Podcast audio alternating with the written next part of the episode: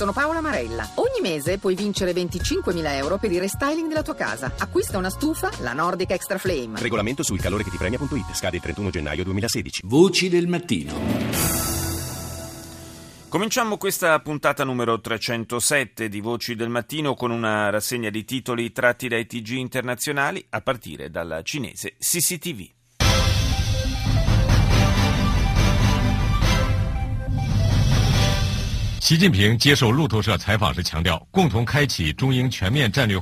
Londra colorata del rosso della bandiera cinese per la visita del presidente Xi Jinping nel Regno Unito. Il leader di Pechino, in un'intervista rilasciata all'agenzia Reuters, sottolinea l'importanza dei legami di amicizia e di collaborazione fra i due paesi.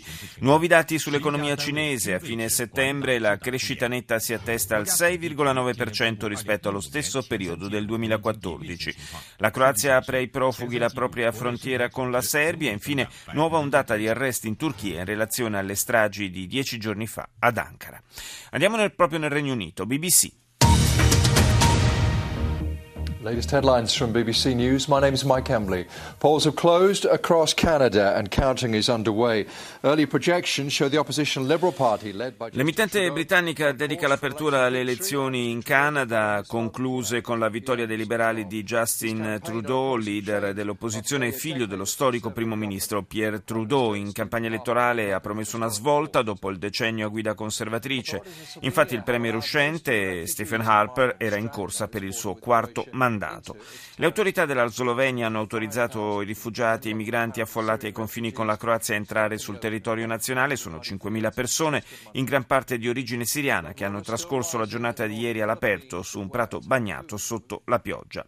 Le Filippine ancora flagellate dal terribile tifone Coppu che continua a seminare distruzione nel paese, molti gli alberi sradicati le abitazioni travolte, l'uragano si dirige verso l'isola principale a gran velocità.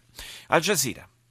عزوف الناخبين في مصر عن المشاركة في اليوم الأول للانتخابات والذي لم يتعدى 4% وفق بعض La prima tornata delle elezioni politiche in Egitto, spiega la TV Panarabe in questo servizio, è stata caratterizzata da una forte sfiducia dei cittadini. L'affluenza alle urne infatti è stata drammaticamente bassa, nonostante le varie iniziative per facilitare gli elettori come un giorno di vacanza e mezzi pubblici gratuiti. Appena l'8% degli aventi diritto ha votato, suscitando allarme nel governo del presidente Al-Sisi.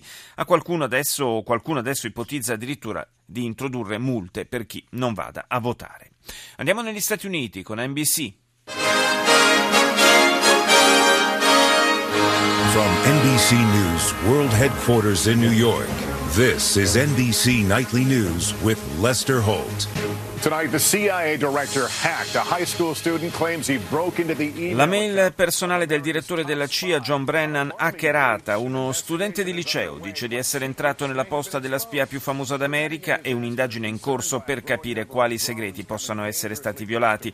Prevenire un disastro, preoccupazione per il numero crescente di droni che volano pericolosamente troppo vicino agli aerei. La Federal Aviation inasprisce i controlli e fissa nuove regole prima del periodo delle feste, durante il quale quale si prevede un aumento di vendite di droni. False recensioni, Amazon.com persegue legalmente persone che secondo la compagnia vengono pagate per scrivere falsi commenti positivi sui prodotti.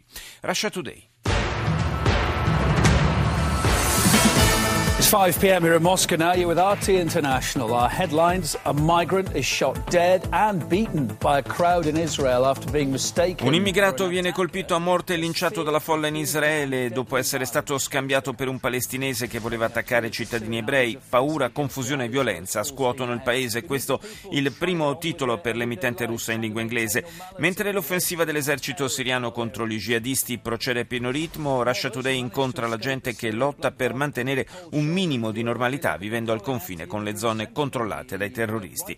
Intanto quelli che fuggono dal bagno di sangue siriano si scontrano con la freddezza dell'Europa, crescono i sentimenti anti-immigrati nell'Unione Europea dove i partiti di destra vedono aumentare la loro popolarità. Vous êtes bien sur France 24, bonjour, bienvenue si vous nous rejoignez. Dans l'actualité de ce lundi 19 octobre, Israël convoque l'ambassadeur de France à Tel Aviv Israele convoca l'ambasciatore francese a Tel Aviv per avere spiegazioni sulla proposta di Parigi riguardo una presenza multinazionale a garanzia della spianata delle moschee a Gerusalemme. La tensione rimane alta in Israele e un rifugiato eritreo viene ucciso per errore. La Croazia autorizza l'entrata di migliaia di migranti provenienti dalla Serbia che ora sono in attesa alla frontiera slovena. Ormai questa è la via dei Balcani dopo che l'Ungheria ha bloccato l'accesso al suo territorio. Sul tema dell'immigrazione si mobilita l'estrema destra in Germania. Il movimento movimento Pegida ha celebrato il suo primo anniversario con una manifestazione a Dresda. Andiamo negli Stati Uniti con CNN. This is CNN Newsroom live from Los Angeles. Ahead this hour, sources tell CNN that U.S. Vice President Joe Biden is putting together a campaign. L'emittente americana dedica l'apertura alla corsa dei democratici per la Casa Bianca, in particolare si occupa di Joe Biden, il vicepresidente che secondo alcune fonti starebbe organizzando una squadra di tecnici per la sua prossima campagna elettorale. Si avvicina dunque il momento in cui Biden scioglierà le riserve sulla sua partecipazione o meno alle primarie. Secondo le ultime proiezioni, se Biden si candidasse, attualmente otterrebbe il 18% dei voti contro il 29% del senatore Sanders e il 45% della grande favorita Hillary Clinton. Ieri, durante un incontro ufficiale, Biden si è lasciato sfuggire una dichiarazione sulla possibile collaborazione con i repubblicani nel caso in cui diventasse presidente. Non sono miei nemici, ha detto, ma miei amici. CNN parla poi dell'atleta paralimpico sudafricano Oscar Pistorius che dopo un anno di carcere trascorrerà il resto della sua condanna a cinque anni per l'omicidio della fidanzata agli arresti domiciliari nella sua super lussuosa villa di Pretoria. Infine il network statunitense annuncia per oggi la diffusione dell'atteso trailer del nuovo episodio della saga di Star Wars, Il risveglio della forza. La notizia ha già suscitato l'attenzione dei numerosi fan sui social media. Al Jazeera. جولتنا الإخبارية الجزيرة منتصف اليوم معكم عبد القادر عياض. وسلمى الجمل وأبرز مواضيع المنتصف. منظمات إغاثية تقول إن عشرات آلاف السوريين نزحوا من Le organizzazioni umanitarie affermano che decine di migliaia di civili siriani hanno lasciato le loro case a sud di Aleppo a causa dei bombardamenti russi. Questo è il primo titolo di Al Jazeera. Poi sorpresa in Egitto per il bassissimo tasso di partecipazione alle elezioni parlamentari. Ne abbiamo eh, parlato già nella prima parte di Voci del Mattino. Appena l'8% ha preso parte al voto. Israele ha arrestato circa 300 palestinesi dall'inizio della cosiddetta terza intifada. E chiudiamo questa rassegna andando in Canada con la CBC. And here you are, the first words from the soon to be new Prime Minister of Canada. L'emittente canadese ovviamente propone uno speciale sulle elezioni politiche che si sono concluse con la vittoria dei liberali di Justin Trudeau sui conservatori di Stephen Harper in carica dal 2006. Potete sentire in sottofondo le prime dichiarazioni del neo premier davanti ai suoi sostenitori.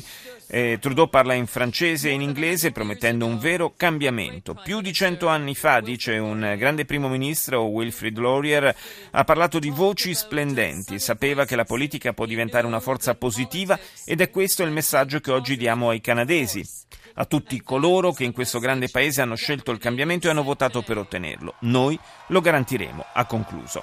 Gli ultimi dati mostrano la vittoria di Trudeau in 178 distretti, mentre in 97 si è affermato il conservatore Harper e in appena 32 il nuovo Partito Democratico di Thomas Mulcair.